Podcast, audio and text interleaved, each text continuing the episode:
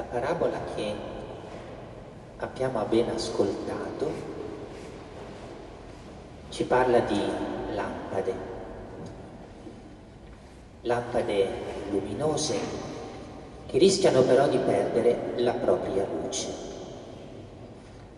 Ma che cosa rappresentano queste lampade? Queste lampade accese rappresentano la vita cristiana, rappresentano la vita di fede, rappresentano la nostra vita in relazione col Signore e rappresentano questa vita nella vivacità, nella luminosità, nella bellezza che le è propria. Ma che cos'è che rende luminosa la lampada? Che cos'è che permette a quella luce di rimanere accesa? Che cos'è che consente a questa lampada, segno, simbolo della nostra vita cristiana, di essere davvero bella, calda, luminosa? È l'olio. E noi sappiamo che l'olio è il simbolo, tra le altre cose, dello Spirito, dello Spirito Santo. Allora noi oggi veniamo condotti a riflettere un momento su questo. In qual modo lo Spirito Santo, che è l'artefice della bellezza della nostra vita di fede, fa in modo che questa bellezza venga continuamente alimentata. In che modo? Perché lo Spirito Santo, che è l'artefice della luminosità della nostra vita cristiana, fa in modo che questa luminosità non venga meno, anzi risplenda continuamente di più. In che modo? Come? Interpelliamo la parola di Dio che abbiamo ascoltato. E questa parola ci dice anzitutto che lo Spirito Santo viene a noi come spirito di sapienza, di sapienza.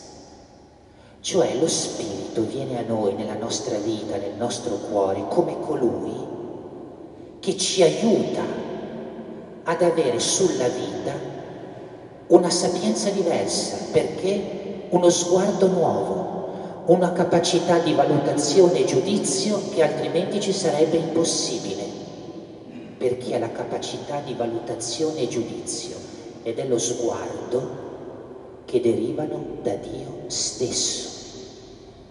Lo Spirito Santo opera in noi questa meraviglia di rendere capaci noi di osservare, guardare, giudicare, valutare tutto non semplicemente da un punto di vista umano, che rimane così povero, ma dal punto di vista di Dio. Ecco il modo nel quale lo Spirito Santo alimenta la lampada della nostra vita di fede, donandoci la sapienza, donandoci cioè questa capacità bellissima di uno sguardo luminoso che si posa su tutto dal punto di vista di Dio stesso. Per questo si dice che la sapienza è splendida, è splendida perché il modo in cui Dio guarda l'esistenza, è il modo in cui Dio guarda la vita, è il modo in cui Dio guarda le vicende del mondo, è il modo in cui Dio osserva, giudica, ed è nostra, ed è nostra questa splendida sapienza, in virtù dello Spirito Santo che viene ad abitare in noi. Ma lo Spirito Santo in un altro modo anche alimenta la nostra vita cristiana, la nostra vita di fede. Questo modo ce lo ha ricordato l'Apostolo Paolo quando scrive, voi non siete tristi come coloro che non hanno la fede. Voi siete nella gioia in virtù della speranza che in Gesù Cristo avete ricevuto in dono. E questa speranza si chiama vivere sempre con Cristo, ovvero l'eternità felice, la risurrezione dei morti, lo splendore di quello che ci attende al di là di questo pellegrinaggio terreno. Perché il cristiano è gioioso e non è triste? Perché ha questa speranza. Nulla può mettere a repentaglio la gioia del cuore cristiano? Perché questo cuore è abitato da questa speranza.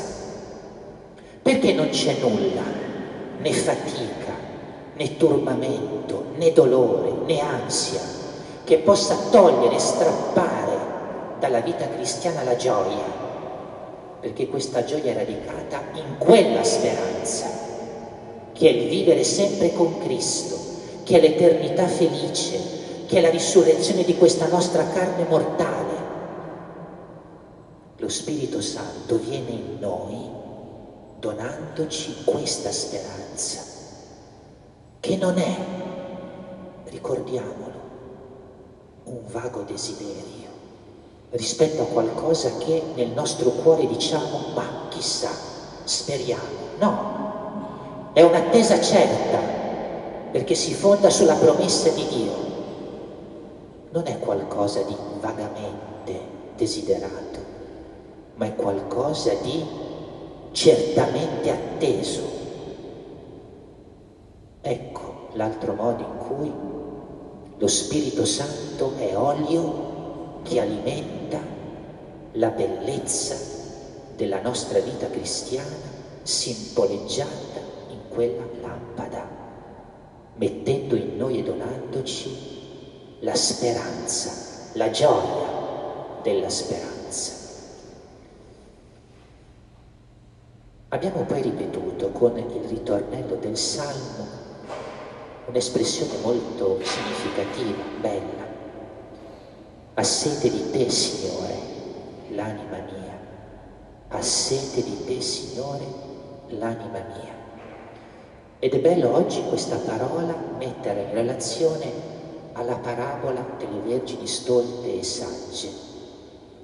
Perché le vergini sagge sono esattamente coloro che coltivano questa sete di Dio, mentre le stolte sono coloro che non coltivano questa sete di Dio, si distraggono e perdono di vista la meta dell'esistenza.